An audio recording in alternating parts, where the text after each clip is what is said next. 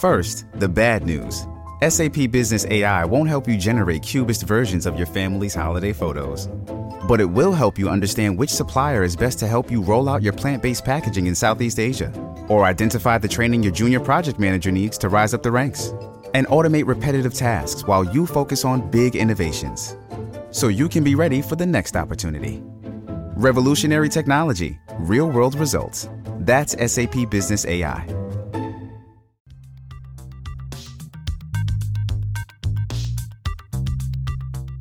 Welcome, ladies and gentlemen. My name is Jacob Gaffney. I'm the editor-in-chief of Housing Wire, and I'm very excited to bring to you a new series of podcasts that revolve directly around the RegTech subject. We have these great RegTech podcasts. We can all agree that everyone in the mortgage space needs to learn a little bit more about this issue, and we're going to kick off the series with Craig Focardi, Senior Banking Analyst at Celent, who's going to walk us through a little bit of RegTech. But one note, I want to thank our sponsors, ComplianceEase, for making this all possible. Uh, without ComplianceEase, great podcast series such as this uh, could not be brought to everyone around and all of Housing Wire's readers. And also I want to thank Craig, who is a specialist uh, in talking about RegTech, and he's going to explain to us how RegTech is defined and what makes it different. different from the regular old mortgage tech. Craig, how are you doing? Uh, I'm doing great. Uh, thanks a lot, Jacob. Good to be here, and thanks for having me. Thank you so much. So let's start at the very basic. You're kicking off a five-part series on RegTech, and how would you define RegTech? Hmm. Yeah, that's a great question, Jacob, and I think the perfect place to, to start. You know, when I think about RegTech, uh, you know, versus, let's say, you know, traditional plain old mortgage compliance tech, I, I don't really think of two completely separate things. Okay. I think of it really as moving from, call it RegTech one point oh to, let's say, RegTech two point oh. And let me tell you what I, you know, what I mean by that. You know, I think originally mortgage compliance technology was typically automated using a, a point or specialized compliance solution. Uh, it would have hard-coded integration into a point-of-sale, uh, L O S, or other system, or it was lines of programming code embedded in, in the P O S or the L O S. And, and every time a reg changed, the code had to be modified in multiple locations. Okay. You know, sometimes, oftentimes the uh, compliance change work was non-discretionary. The L O S vendor and or the lender had to make those changes. But full automation of compliance uh, requirements, doc management, uh, analytics applied to regulatory tests, and reporting were often done manually. Uh, but in contrast, today, you know, RegTech two point oh, uh, I'll call it, uh, I'll define it as the use of new technologies to solve regulatory and compliance requirements mm-hmm. more effectively and efficiently than we've been doing. So think of big data, analytics, cloud, uh, and A P Is for integration as some of the, the components for uh, you know, for RegTech.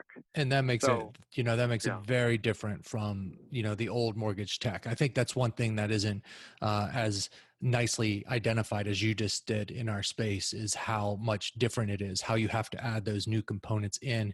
And basically the way it sounds like the way you define RegTech is if you're not dealing with a new concept in the mortgage industry, you're probably not really dealing with the latest in reg- RegTech. Would you agree with that?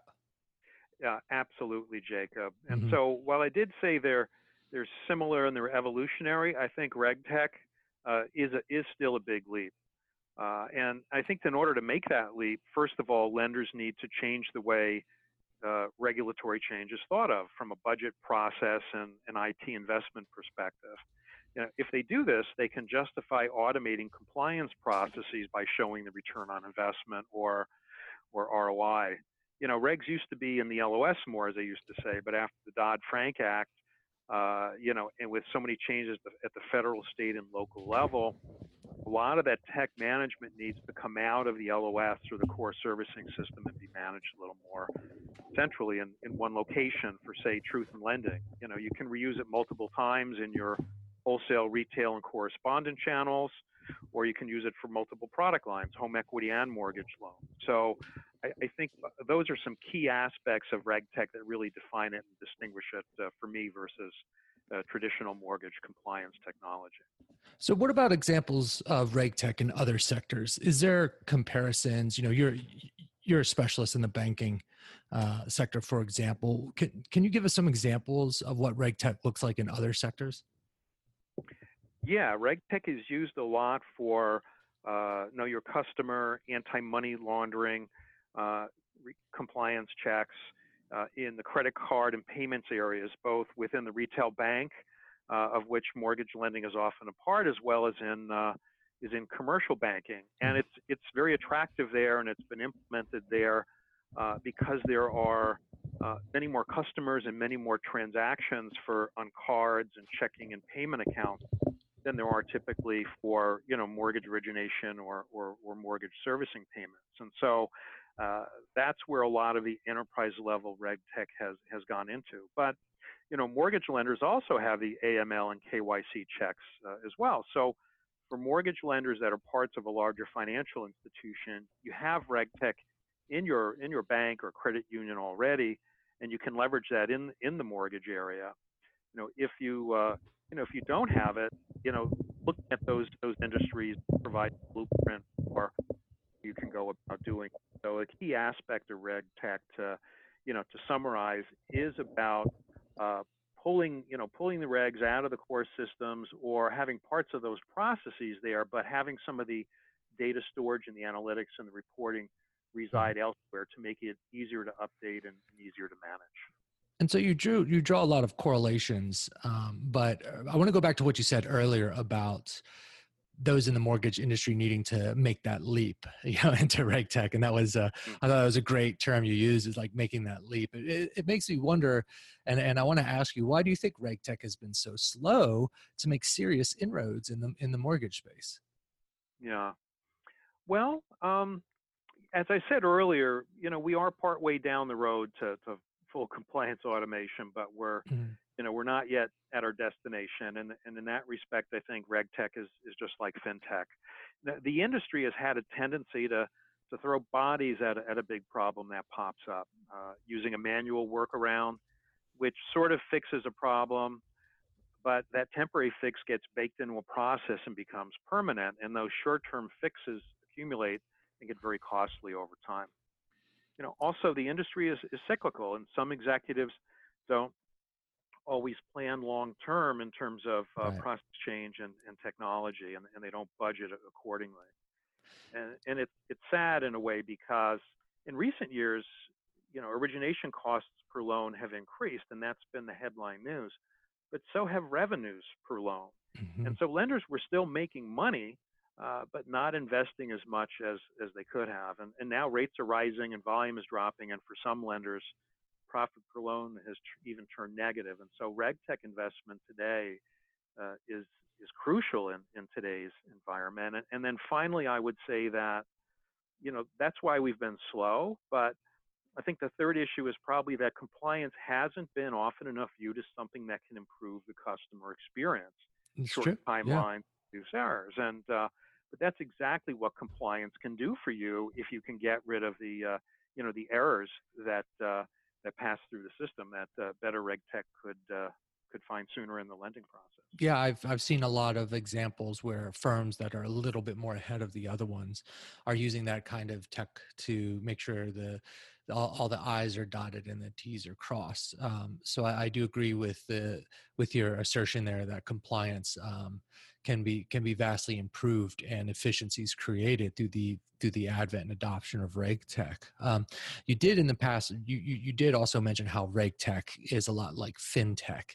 And you hear a lot of these times, you know, you hear these terms that just get thrown around, like blockchain and, uh, you, you know, all these different things that can kind of be frightening. Um, I want to talk about the role of artificial intelligence and machine learning and how that plays with RegTech. And uh, I know you're an expert, so you're not scared of it. Can you walk through what, because, you know, there are not robots physically typing, you right. know, underwriting forms out, but just tell us really, you know, honestly, the role that A I and mach- machine learning plays with RegTech. Sure. Uh, you know, I think, you know, compliance technology and, and think of analytic decision making or automated mortgage analysis that's done today. Uh, it's statistical correlation between borrower and loan and property characteristics and the probability of default. Well, Uh, A I uh, is very similar in, in that regard. It's pattern recognition. And so A I is simply a more sophisticated type of uh, pattern, you know, recognition that's able to find some things uh, in the data and act, uh, act on the data in given situations in, uh, you know, in a specific way. So I, I thought that was a good place to start is, is with a basic definition. And that really fits into uh, compliance, because a big part of compliance is looking for exceptions or outliers to rules or norms uh, in the data, uh, in a loan, or on a document. A I excels at pattern recognition and learning the more you feed it more data and identifying anomalies in data. And this obviously can help compliance immensely. And that's where the flexible technology around using A P Is, running analytics on larger data sets, and then being able to analyze and have business intelligence-driven reporting can really, really improve uh, regulatory compliance. And, and let me give you an example. So today, a, a compliance system, such as ones used by uh, today's sponsor, can identify a non-compliant aspect of a loan during pre-closing. Say that, you know, fees exceed the, you know, the TRID threshold. But oftentimes, the system is programmed Uh, not only to identify the problem, but the lender policy may be uh, to automatically suspend the loan, uh, you know, an L O S, you know, program policy. Now, if you're suspending a loan in today's purchase-driven market, that, that's not a good, uh, you know, a good business strategy. But with A I, an A I system can overlay a compliant business policy that if uh, if say pre-closing fees are found that exceed a threshold and it's not TRID compliant, the A I can determine how much to either lower the fees, or you could add the fee amount to the loan amount to get within uh, the TRID tolerances. And then the A I system can push the information out onto a computer screen for the underwriter or the closer, or send them an alert. Or eventually, if you think about A I uh, and Amazon Alexa as, a, as an example, use natural language processing and contact the underwriter or closer. And, and have that system call the processor and explain the solution to them. Keep that process going, keep loans out of suspense, and keep loans getting closed uh, as quickly as possible. And you're talking, when you're talking about big data, and it's just the enormity of the task can be somewhat daunting. I mean, there must be huge technical obstacles that need to be overcome, in, you know, to even begin to make a difference in the mortgage space. You know, do you do you agree that there those obstacles exist, and can you identify any of them? Uh, you know, that's that's a good question. I'm I'm trying to decide how big the obstacles are. I think they're they're new and they're different obstacles, but mm-hmm. uh, they're not insurmountable. Uh, it certainly matters if, if you're a larger financial institution, you have the resources more readily at your, uh, you know, at your fingertip. But even for small to mid-sized mortgage lenders, you know, they too can rely, if not on, as much on internal staff, uh, uh, their solution providers in, in order to deliver these solutions to them and integrate them into their L O S and other aspects of their back office. So what about in so, the near near term? Oh, did, did you want to... Do you have another thing to add to the big technical observation? Yeah, that, you know, some of the obstacles aren't just, you know, technical, uh, although some of the problems are often with, you know, with the L O S, uh, you know, if the lender is thinking about changing the, you know, getting a new L O S, they might defer installing a compliance system. Uh, but if they use a cloud-based system or write an A P I to export data out of the L O S into a, a cloud-based compliance system, you can easily reintegrate the compliance system in, into the new L O S later on. So there's no reason to hold back on, on RegTech per se. And, you know, and that's how you can use some of the new technology capabilities in order to get access to big data, you know, A I and machine learning. Okay. So that's kind of, so, th- so that would kind of help clear up the long-term view for the industry as a whole. But what are some of the near-term Uh, values that could have a, a huge impact? You know, where do you think, you know, RegTech will have the biggest impact in in the shortest amount of time in the mortgage industry? Yeah, well, to me, it's simple, uh, Jacob. Get the error rate down on loans, you know, as they go through the origination process. you know, too many errors get pushed through the system from application through processing, underwriting, closing, and even post-closing. You know, for example, in TILA A P R calculations, some lenders reportedly are still finding thirteen to fifteen percent error rates every month in the loans. That's that they insane. Close. Wow.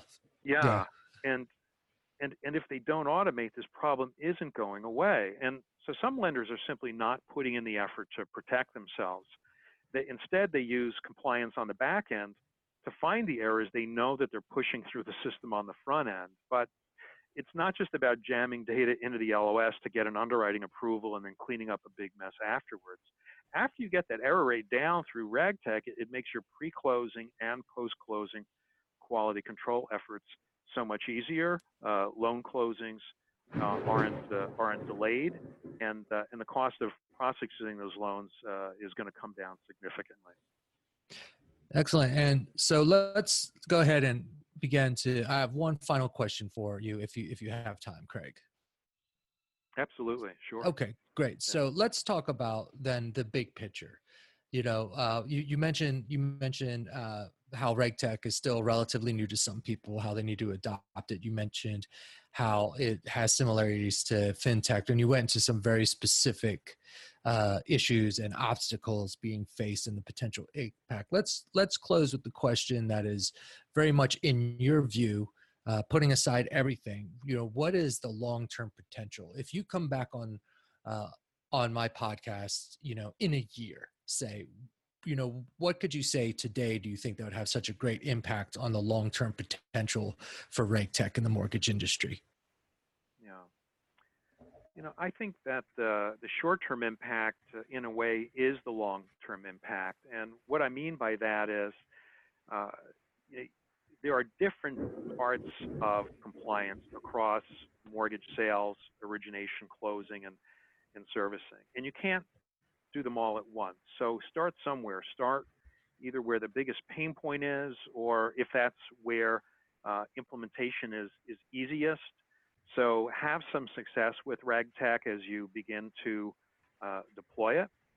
And that's, um, and just keep doing that. So a year from now, if you've helped improve improved uh, TRID compliance and the new H M D A regulations that are being rolled out throughout this year and, and next, you know, you're going to be, you know, partway down the road, and just keep doing that.